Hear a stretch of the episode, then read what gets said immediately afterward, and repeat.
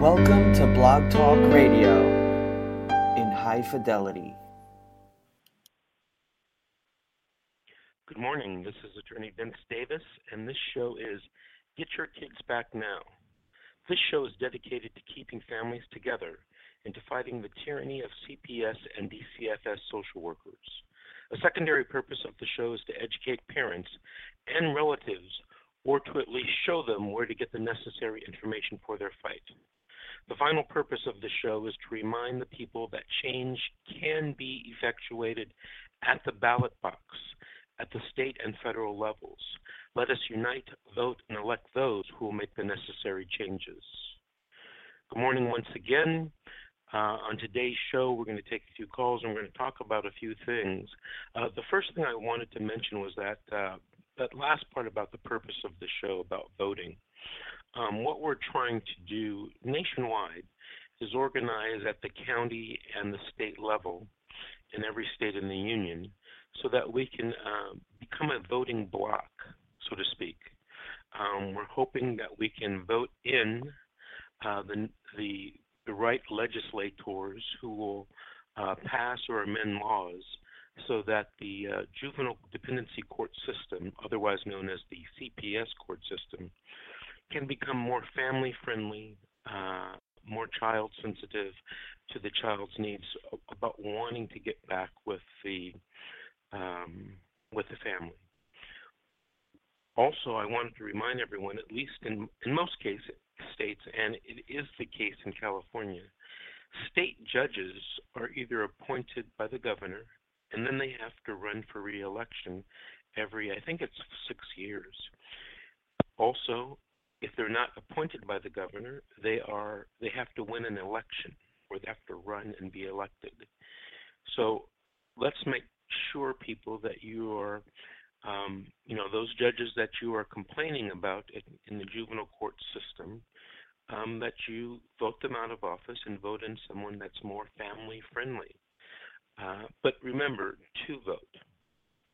The next thing I wanted to mention is I've been getting a lot of calls um, lately about people who want to sue CPS, sue social workers, sue counties, and in some areas of, of the country um, where the CPS system is state run, they want to sue the state governments.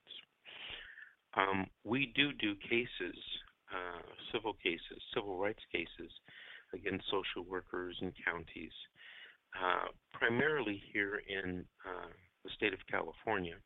Um, I'm a licensed attorney in California. I have represented people um, on occasion out of the state of California. Um, there is something called pro hoc vice, uh, I don't know what that means, but it means that uh, a court in another jurisdiction can give a licensed attorney from another state the right to practice in this foreign state, even though he or she is not licensed there. Um, and I've consulted on several cases that are out of state um, regarding um, different types of cases, actually, and, in some cases regarding cases uh, against social workers. So I'm going to talk a little bit about that today, about suing social workers. The main purpose of the show, which really caused me to start the show, was um, a, a huge complaint that I receive several times a week. And it goes something like this The child is taken away, the child or the children is taken away from the parents. The child is not placed with a relative. Now that could be there can be many reasons for this happening. I don't think most of those reasons are valid reasons, but it happens. I'll give you an example of a case that just was in my office yesterday.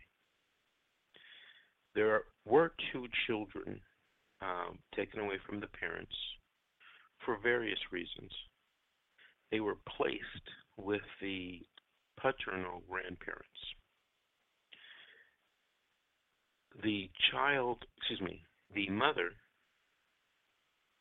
after maybe a year in the system, gives birth to another child just the other day. The social workers find out they come to the hospital and without a warrant. Uh, the child is removed. Um, I should say that one of the parents did sign, was convinced to sign a a release of the child to the social worker. Apparently, the social worker convinced the mother and threatened the mother that uh, she should go ahead and sign the uh, sign a piece of paper allowing the social worker to detain the child. Fortunately for the family, the father refused to sign it.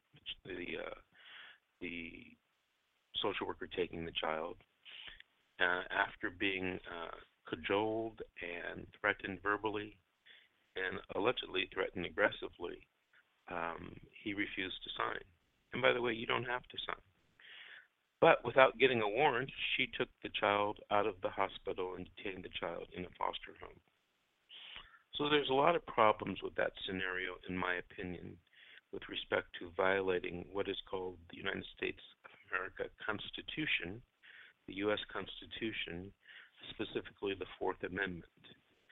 Uh, the Fourth Amendment says that the government cannot do unreasonable searches and seizures. And that has been applied to juvenile dependency, or what we commonly refer to as CPS or DCFS cases. A social worker cannot take your child away from you unless, number one, she has a warrant or court order. Um, that's not always the case.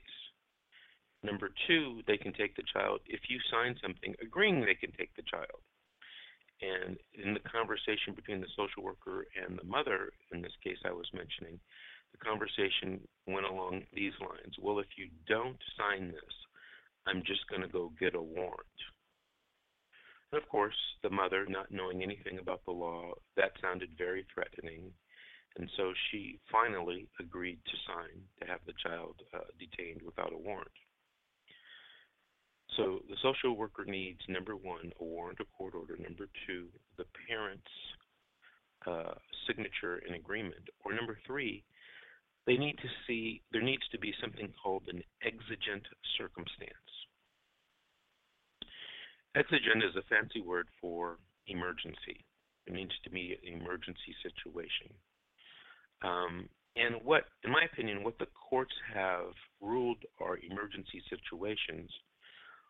Um, I guess there could be many different variations, but it's basically something that the social worker witnesses and sees and um, you know determines that this is an emergency situation. In my opinion, those are rare. Um, it's usually limited to the social worker seeing some type of abuse uh, uh, and um, you know, deciding I don't have time to go get a warrant or a court order because something will happen to the child if I leave. Um, which, you know, generally, um, and I know there are exceptions, but generally, when is that ever the case? You know, let's give you this example. Um, talked to some people this past week they came out and took the kids because of a argument uh, that include the, included the father pushing the mother and the mother slapping the father uh, that took place a week before. Um, and in between that incident and the social worker coming to the house, parents, of course, had made up and had gone about their life and, and living.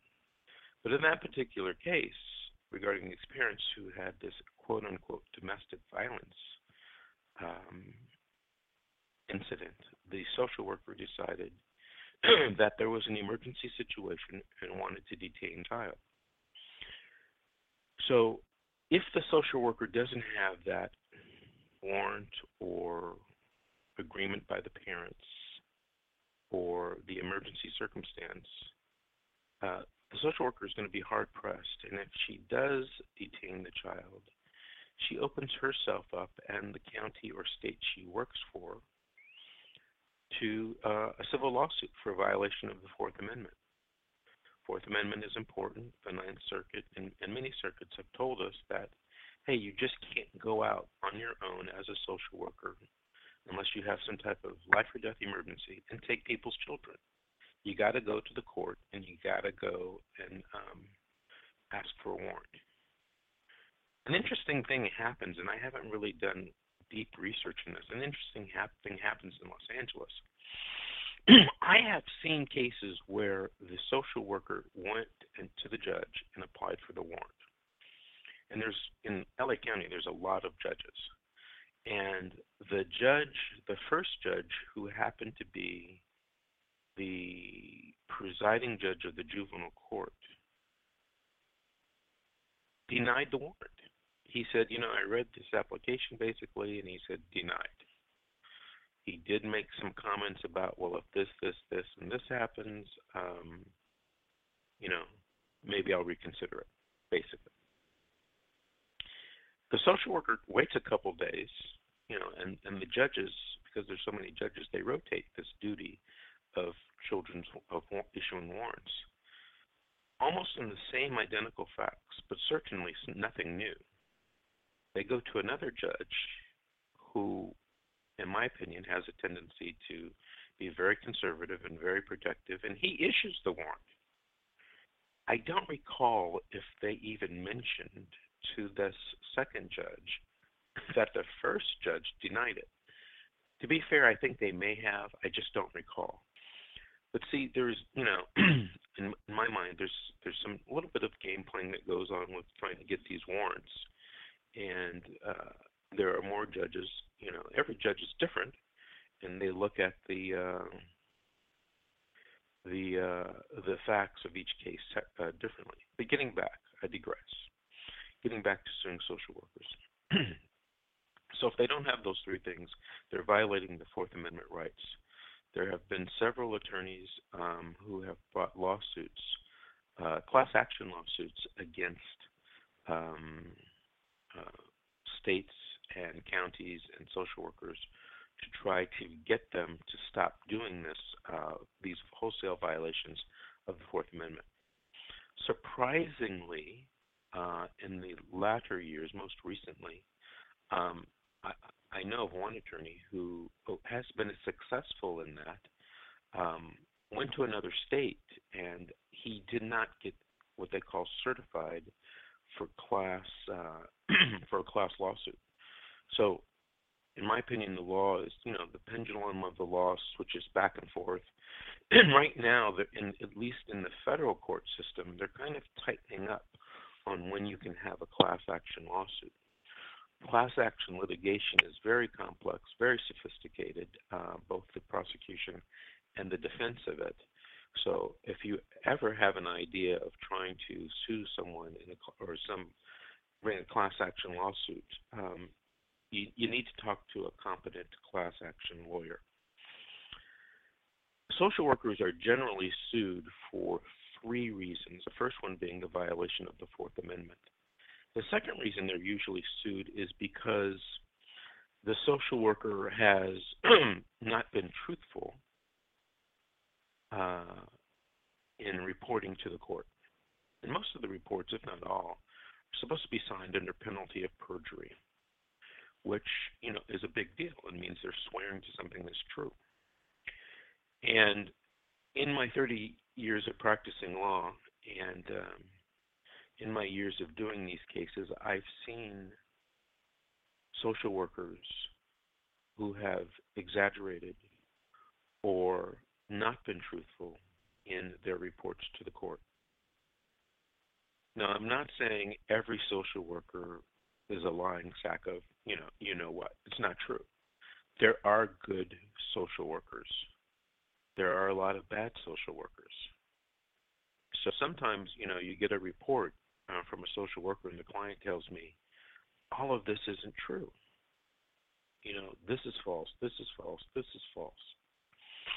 And if or when the social worker gets on the stand and they testify and they tell things or say things that aren't false, uh, you know, they can be sued.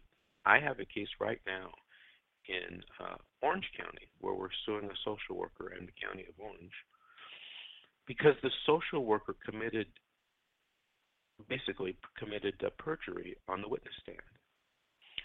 And as I look back, I kind of chuckle about this case, but I got really lucky.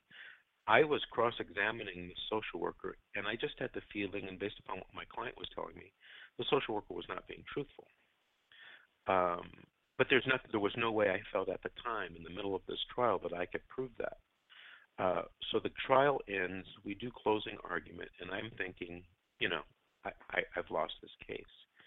And uh, the judge says, well, I need some time to think about it, and I'll let you know the decision. So I took that to mean, uh, you know, the judge doesn't uh, rule against my client with my client in the courtroom, so he's going to put it in the mail to us. That's what I was thinking. About a week later, um, I get a call from the judge's uh, secretary, and she said the judge wants all the attorneys in his chambers. He needs to discuss an issue. And I said, okay, you know, he's ordering me to court. I got to go to court and talk to him. And I'm thinking, you know, I guess he's trying to break it to me, you know, uh, easy that we've lost this case. And anyway, I show up for the meeting, and the county counsel, the social workers attorney is there, and the minor's counsel is who's also against me is there in the chambers. And we're sitting there, and the judge says, "Well, I'm going to tell you my tentative decision. Um, I'm going to rule in favor of Mr. Davis." I was shocked. I was stunned. Then he said, "That's my tentative decision, and let me tell you why." And he goes on to say that he did not find the social worker credible on a couple of important issues. In other words, in my mind, that meant he thought she was lying. But so did I. And he specifically brought up a series of questions that I asked the social worker. Um, and I remember those. I remember those questions. I remember thinking, you know, this lady is lying, but I can't prove it. And the judge says, I don't think she was credible during that line of questioning. And I'm thinking, wow, that's great. We won.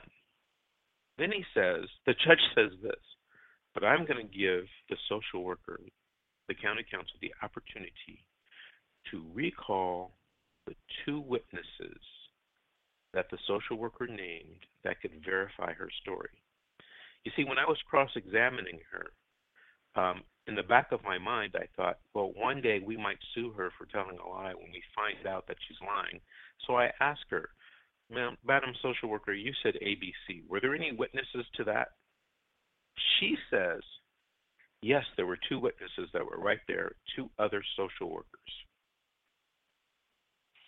So the judge in the chambers conference says to the county counsel, I'm going to let you reopen. Um, and I'm objecting, like, you know, hey, wait a minute, the case is over, the trial is over. Why are you going to bring two other social workers in to verify whether the social worker on the stand was telling the truth or not? Judge says, no, I'm going to let him do it, you know, and uh, of course the two social workers come in, and I'm thinking, uh, you know, they're just going to back up the social worker who was on the stand, um, and then I'm going to lose. So the the first social worker comes into court like about two weeks later. Now they got about two weeks to get their stories together, right? That's what I'm thinking. And the first social worker gets on the stand, and, and the judge looks at me. There's three attorneys on this case. He looks at me and he says, Mr. Davis, I think you should ask the questions or begin with asking the questions. And I kind of argued with him. I said, wait a minute, Judge, I, I'm not calling this person. I didn't even want to reopen. It's county counsel's uh, client. And, um, you know, he wanted to bring, he, he took you up on your offer to bring in two additional social workers to testify. Judge says, no, you you start. I said, okay. So I started asking this social worker questions, and I'm getting to the point where I got to ask her the big question. The big question is, hey, is social worker so, social worker so and so said that you were there when X Y Z happened? Is that true? And I spend maybe three or four minutes going round and round with this witness, trying to get an answer, yes or no but she won't answer it. And eventually I turn to the judge and I say, Your Honor, would you instruct the witness to answer the question? And by this time, you know, he has a poker face, but by this time he's kind of upset that the social worker won't answer the question. You know, he's a smart guy. He was an ex, I think, district attorney. So, you know, he knows what's going on. So he says to the social worker, you know, basically, look, lady, answer the question directly, yes or no. He said, Mr. Davis, ask the question again. So I asked the question again, you know, is it true that you were there and witnessed ABC? Social worker says, no, it's not true. I'm stunned. Here's a social worker that's telling, or at least when pressed, is telling the truth. I'm stunned. There's like, I'm, and I'm standing there about 30 seconds I, because I'm, I'm stunned. I don't know what to say.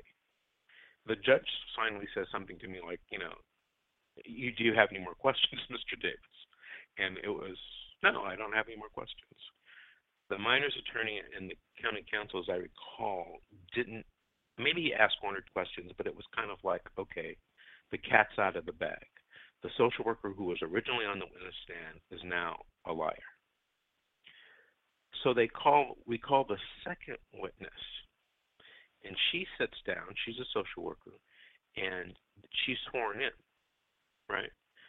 Uh, she takes the oath, and before I could ask any questions, she says something like, "I'm not lying for anyone. It's not true," something like that.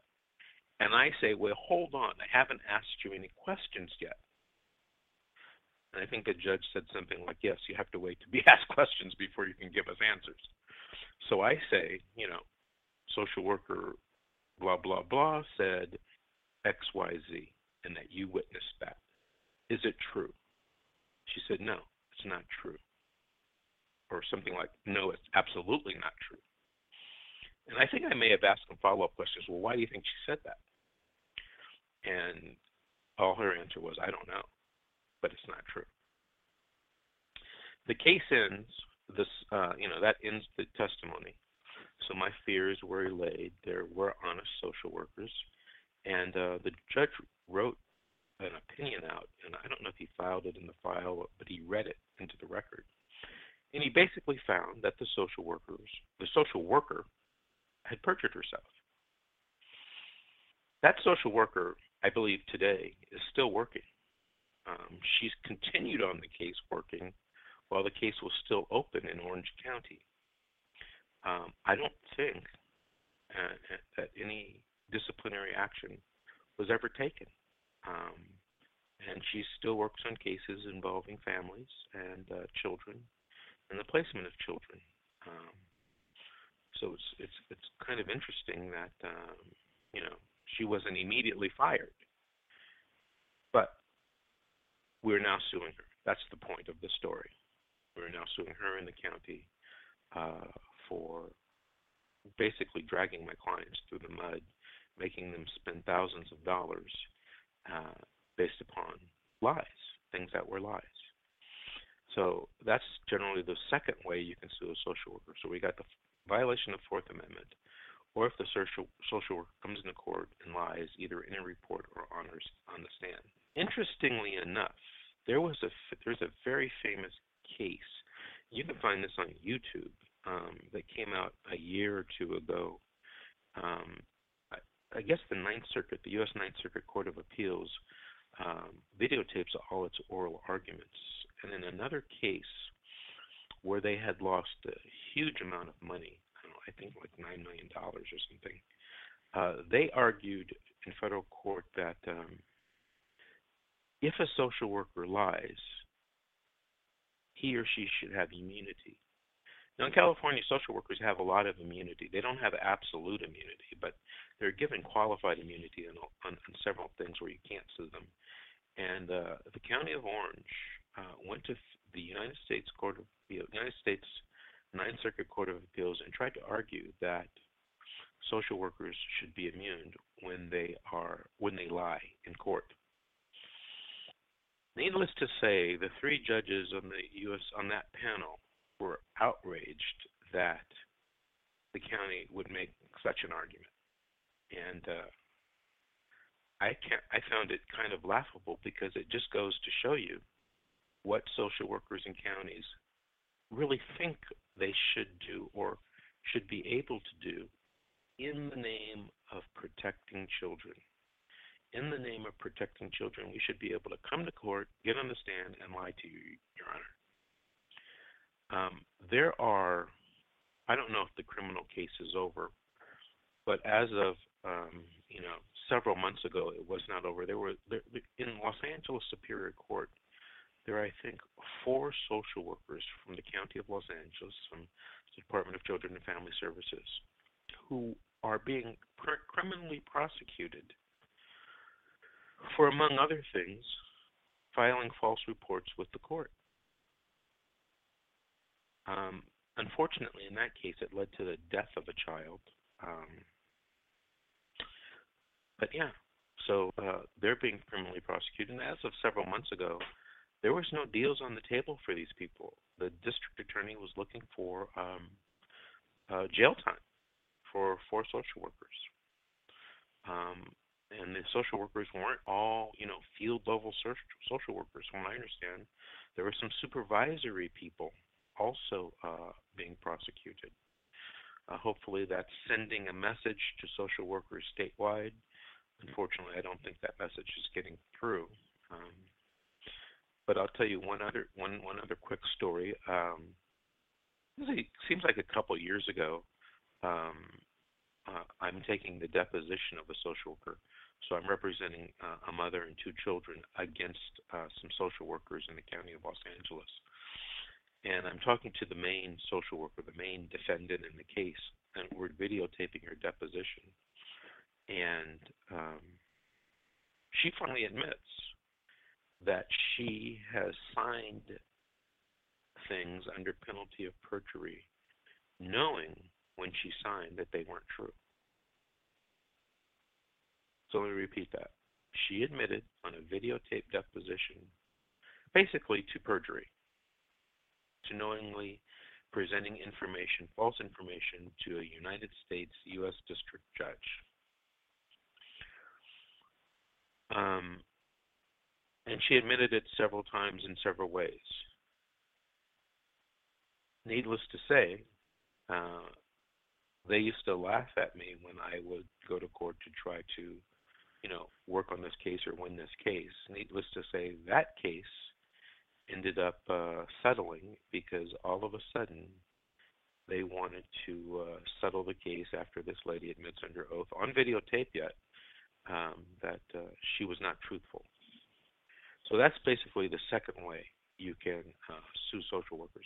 The third way that you generally end up suing social workers as is if the child has sustained some type of injury while in uh, the care and custody of foster care or the social worker. And I'll tell you about a case that just came in my office um, this week. Uh, a mother who had gotten, who had had her children taken away from her. Now, I don't know if it was legitimate that her children were taken away from her or not, but two young children are taken away from her, and when she returns, excuse me, when she goes on visits, she notices that her children have a lot of bruises. And this is not a one time occurrence. It's happened on many, many occasions uh, when she goes and visits. And they're different bruising, bruises. She finally gets the children back. Now, during this time, she's complaining to the social worker, look, look, my kids are being injured. And, and, you know, everybody has a smartphone nowadays. So she's making pictures, taking pictures and videotaping the, you know, these these visits with these injured children. Social worker does nothing, doesn't remove the children from the foster home. The children are eventually returned to the mother. The mother immediately takes the children to the doctor. The social worker is aware of this. The doctor does all kinds of tests and whatever and says and opines these children are suffering from post PTSD, post traumatic stress disorder. That it is clear that they have been physically abused and I believe that the uh, three-year-old or four-year-old female child has been sexually abused and sexually penetrated. I asked the woman, I said, Well, um, you know, is your juvenile case still open? No. She said, No. They when all of this happened, right after all of this happened, the social workers wanted to close the case. I said, Oh, okay. And she said, I said, Well, was this ever reported to the judge? She said, No. The social worker never reported it to the judge. You won't find it in any of the social workers' reports. I said, Well, you know, your children had a minor's attorney. I said, Well, did the minor's attorney ever know about it? She said, No, uh, I don't think so. And I, I went when I was at court on the last one or two hearings. I wanted to talk to the uh, minor's attorney, but she couldn't or wouldn't talk to me. Uh, you know, she was very busy. And on one occasion, she said, "You know, I can't talk to you because you're represented by an attorney," which technically is true. I mean, um, the minor's attorney can't just talk to the mother because the mother wants to. Uh, she, the minor's attorney would have had to get the permission of the mother's attorney to talk to the mother. But apparently, nobody at court knew about the abuse these children were suffering in foster care. So that's the third way that you can uh, sue a social worker and, and the foster parent, by the way, of um, of uh, child abuse uh, for you know, violation of your rights. In that particular case I just told you, I mean, it was a new case to our office, and um, and uh, I asked the mother. I said, "Hey, you know, was this ever reported to the police?" She said, "Yes, it was reported to the sheriff's department. They did a report. She believes that substantiated the the abuse, the child abuse. She was never given a copy of the report. The report was forwarded to the social worker, and that's where it ended. That report, that sheriff's report, never made it to the um, to the juvenile court or to the juvenile judge, uh, and at least that's what she believes. And she said that um, today she has her children back, but the, that family that had the children uh, still have other foster, excuse me, yeah, still have other foster children in their um, custody. So, those are the three primary ways that you can sue a social worker. Um, a lot of people don't sue social workers um, because it's not that they don't have a case, it's because they don't want to pursue it. And I respect that. I had a, a couple of weeks ago, I had an 18 year old who spent the last five years of his life in uh, foster care. Um, last five years, yeah, of his life in foster care, and um, he was out of the system. Here's the interesting thing: he was out of the system. They would never place him with relatives, um, although he allegedly kept asking people in the system to place him with relatives. And now uh, they terminated his case, closed his case, and uh, he is homeless on the street. Uh, you know, sleeping from he's couch surfing, friends, relatives that he can um, you know, sleep with. But here's here's his story. This is an interesting story that I hear uh, quite a bit, unfortunately. While he was in the foster home, one of the other foster children uh, abused him physically and sexually, as he did, and did the same thing to his younger sister. That's kind of a horrific story. Um, so I've talked to him the younger sister is still in uh, foster care, not in that foster home. The social worker or social workers did move her uh, from that home, but she is currently in uh, another foster home, and I and he doesn't know whether she's told anybody what happened in the old foster home. Interesting thing or sad thing, that foster home is still operating allegedly and still has foster children in that home. So I think I've done enough talking today. I'm going to take the first call. It's area code 562, ending in 17. Good morning. Good morning uh, this, David. Yeah, hi. Good morning. Um, I want or a question to ask. A little of both. Um, what I'd like to share is a um, we've been in um, this um, nightmare for almost three years now, and we've gotten two of our three children back. And um, what's been happening is that um, uh, uh, about three years ago, um, uh, because of what the actions had taken place, I had a restraining order, and it was already in place. And so uh, a social worker decided to add a second restraining order. And what the nightmare is about the social worker that she's been on a, a vendetta, and I'm not trying to say that all people are bad, but this particular one has been. And what happened was is that um, she makes a ledge, but in the way her rationality, she makes it guilty without even having a chance to have it tried in court. And so she's imposed for the past year all these extra activities and extra things which are uncalled for. What I mean by that is that um, uh, just even recently, because she's now been replaced, uh, she has a new social worker uh, that has taken over, and all the new social workers doing is following the case plan, which has been signed by me, has been signed by my wife. Um, and uh, but this new case plan is dragging this thing out. Uh, we have a precocious child who was nine at the time that he was uh, taken away, and he's 12 now. And it was um, it's really been hard because they're forcing things to reopen up wounds and make it worse. It's that my wife's gone through so much therapy repetitiously and unnecessary and jumping through hoops and trying to they they are still trying to get into the evilness of the system and what i mean by that is that uh, this restraining order even though uh, the child now has been uh,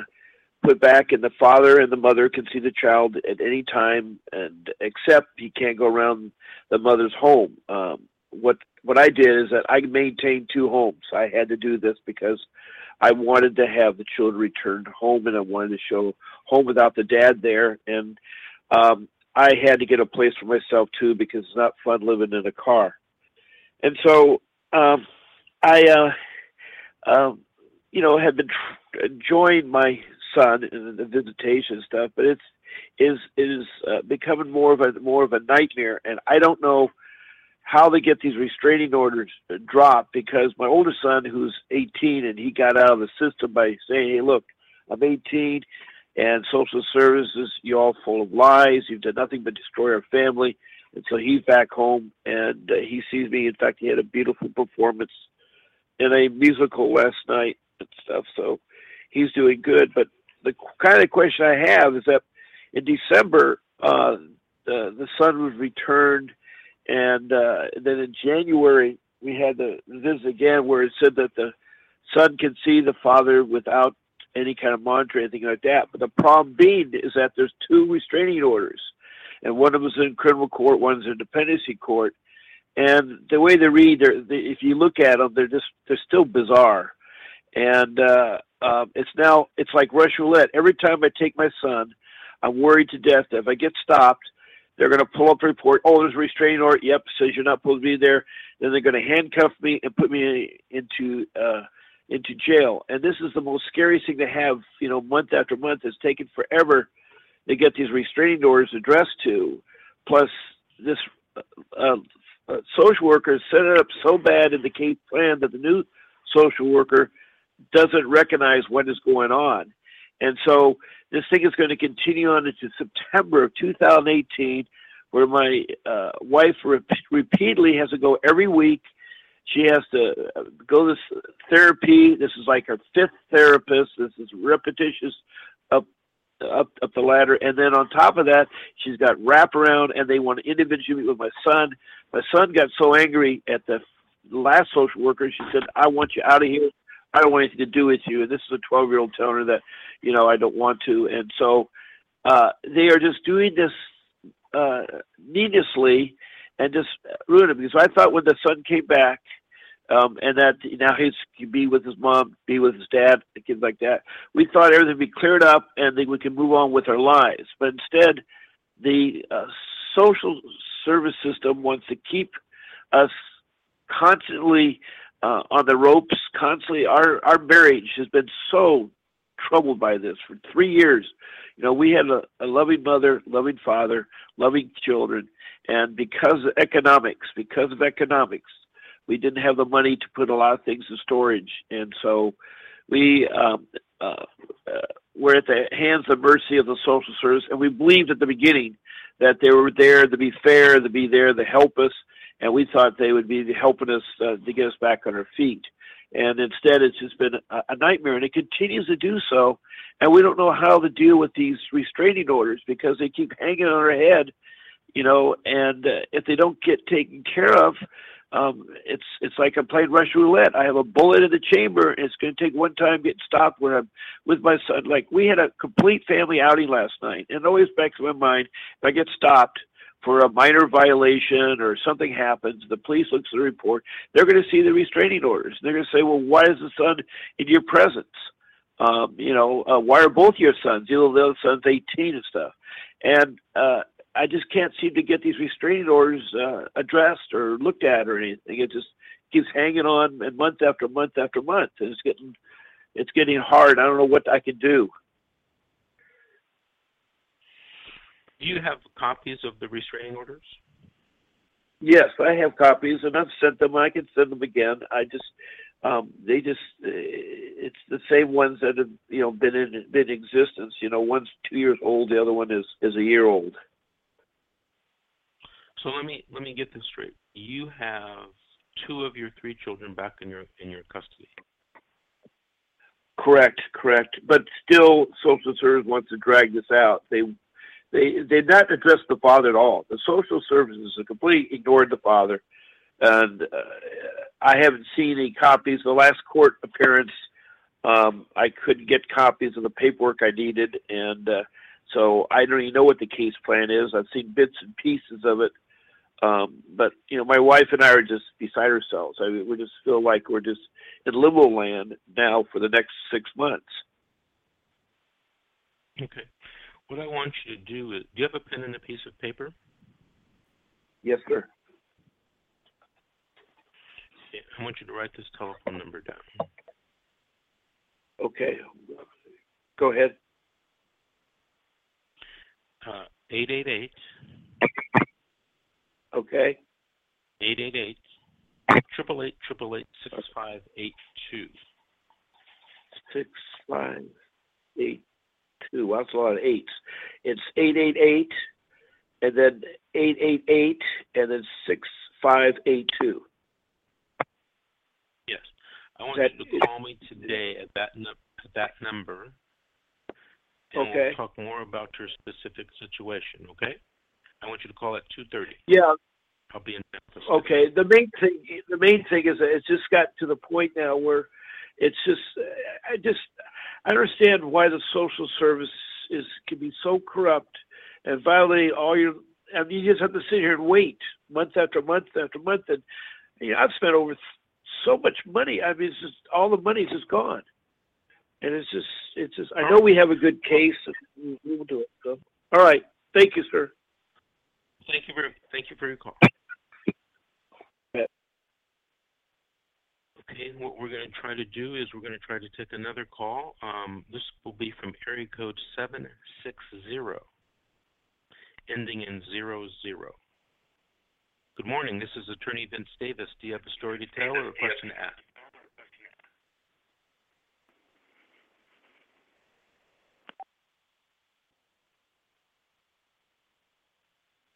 Okay, we had some technical difficulties there. We'll go with a, uh, this must be a blocked number, so see if we can take this call. Hello, this is Attorney Vince Davis. Did you have a story, uh, question to ask or a story to tell?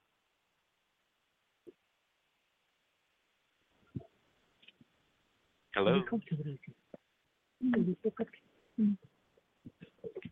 Hello?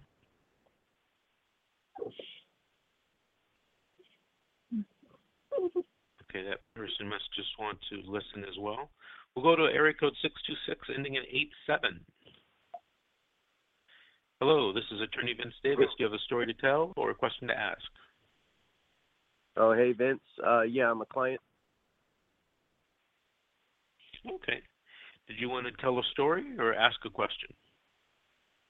Um, sure. Yeah, I'll, I'll let uh, everybody know what you did for me. Um, I highly appreciate it. So I wanted to call in to uh, thank you very much for all the help. Um, we had a, a situation where uh, my wife and I were contacted over um, alleged drug use, and it was kind of at the same time that my wife and I were, my ex-wife, were going through a divorce. So in in the midst of dealing with uh, CPS, I was also dealing with an ex-wife that was using CPS as a catalyst for her divorce at the same time. So she kind of instigated the whole thing um, further than it could have could have gone. So I was put in a position where I was the bad guy because um, I did everything they asked for, and um, the ex-wife just kept creating more more problems, more lies, more you know anything that she could, and we were at a position where the social worker was actually lying on on her behalf, and and I've actually caught that in court transcripts, and um, just it's an eye opener to how corrupt these people really are. It's horrible. Uh, can you be a little bit more specific without naming names? Of course. Um, give you an example. Um, they would use they a big one was they took terminology out of another another case and put words into a judge's mouth. Um, that did not happen, and so I had to literally get the transcript from that other court um, to show her boss that what she had said in the report that went to the judge um, was um, was a lie. I mean, a, a bold-faced lie to try to um, extend. You know, basically they were facilitating having my wife have custody of the kids, and they were they were not um, they were not unbiased. They were very very biased, and and I, I from what I hear, it's typical um, for for a lot of men in the California system, but uh, and I'm sure every case is is the hardest to themselves. But my case, I felt was just overly um, biased. They, just predominantly the lies. They actually lied what my daughter said to them. Um, my daughter was telling me one thing in therapy and telling me that the lady was lying, and then I would go straight back to the social worker, and the social worker would tell me that, oh no, your daughter's lying, and um, and it was just hard because um, it, all this was at the um, the help of my ex-wife now going into a you know the divorce um, proceedings, and she's using everything that happened with CPS as um, leverage for her to position herself well in a divorce case. How did things turn out in the divorce case for you? I'm still working on it. Um, that's where where I'm at right now. But um, essentially, what let me get back to the initial story, how you helped. Uh, um, so we were going nowhere with with um, the CPS case. They wanted to basically close the case out with me on monitored, which I'd been on monitored for over a year, and we have a good family, and it was. You know, I mean, we should have just divorced and been on our way, but they to get CPS involved was a nightmare, beyond a nightmare, and they just wanted to close it out on on monitored, and that would have put me in a bad position going into the divorce case. And when Vince came in and and helped, um, I actually watched them in court. It was awesome and turned something that I didn't think was going to happen at all. I don't even think there were prepared directions um, for the um, um, for my daughters to see me without um, monitors. Um, because they just had everybody had it in their head that's how they were going to close the case out. So we actually um, contested it, uh, I believe, two times, and then finally got the result when um, when he came into court. So definitely thankful for all that. Well, thank you very much, and thank you for calling and sharing with us. Absolutely. Um, if there's anything else I could ever do, let me know. I will. Thank you. Thanks. Have a Okay, I'm going to try one more call. Um, it's also a block number, but let's see if we can get through. 이거 딴 거 알고 그냥 배, 어. 해. Hello, Mm. this is Attorney Vincent Davis. Hello. 가졌어. 가만히 있어. Hello, did you have a story a story to tell or a question to ask?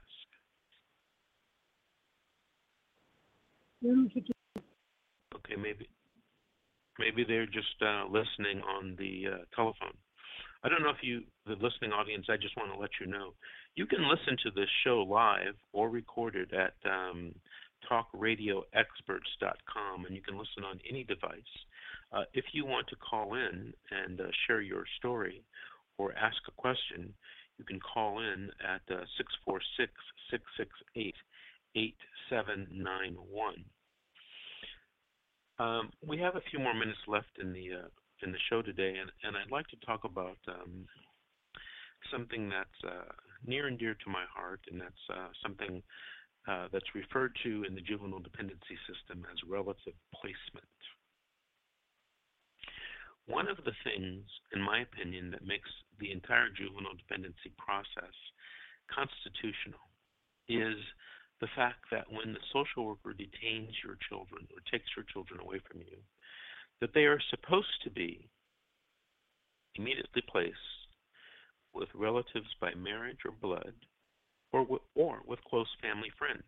Yes, the children can be placed with close family friends.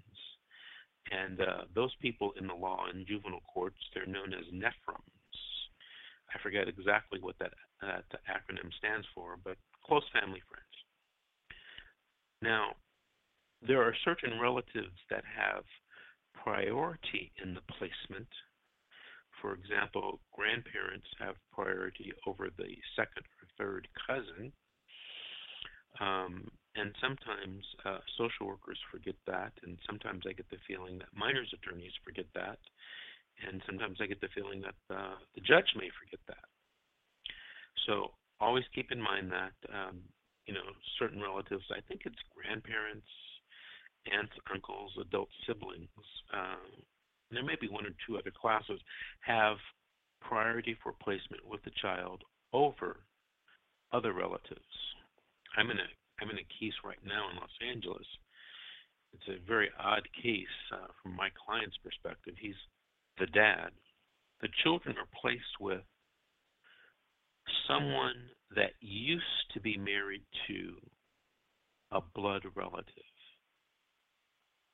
Let me repeat that. The woman is was the um, wife of a blood relative. That blood relative passed away, and the woman remarried. And when they took the children away from the parents, they didn't check out any grandparents, aunts, uncles.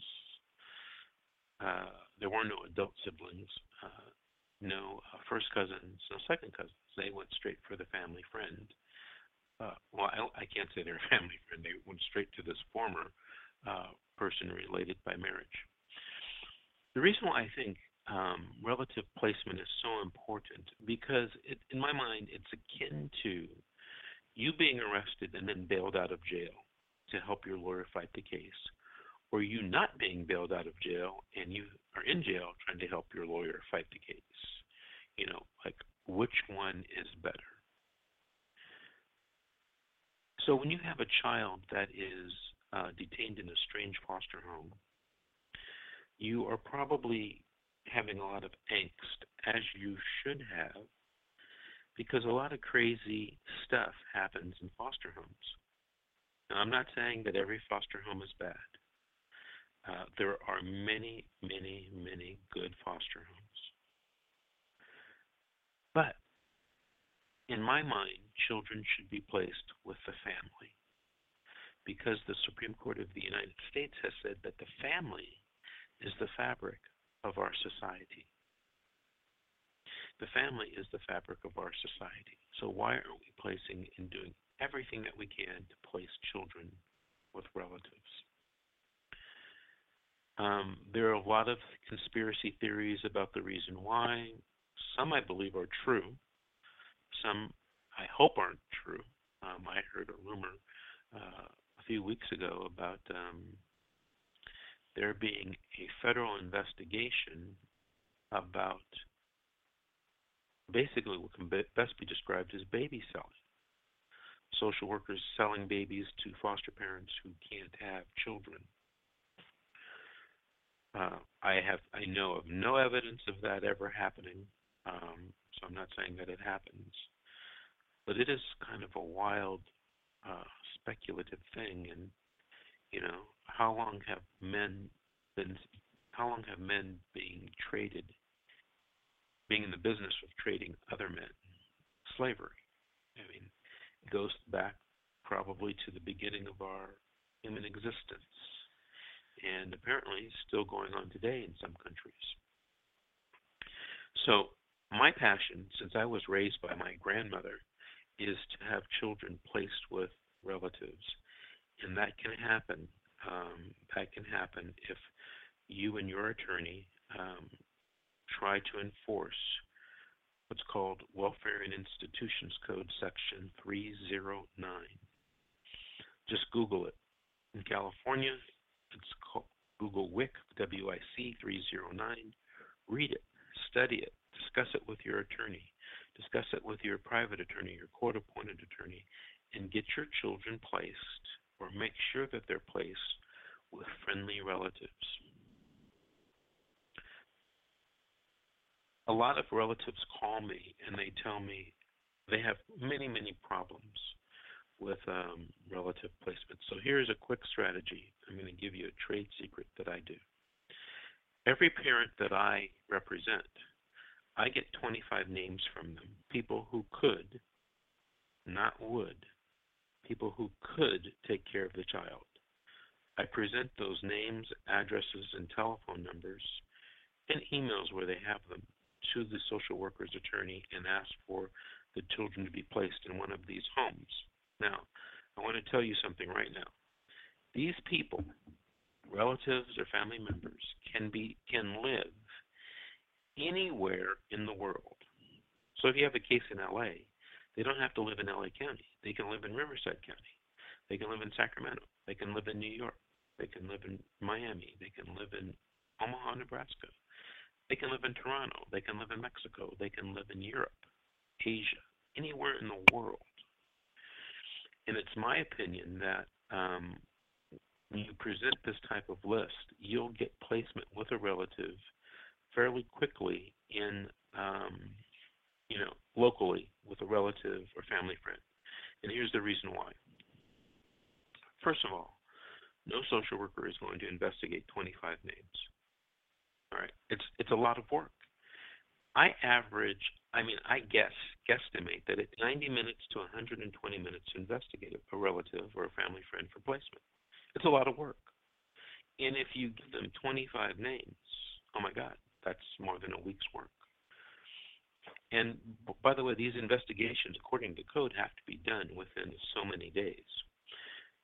Sometimes, you know, if I represent the mother, the father hears about it, he makes his own list and gives it to his attorney to be also turned around. Then you got 50 names.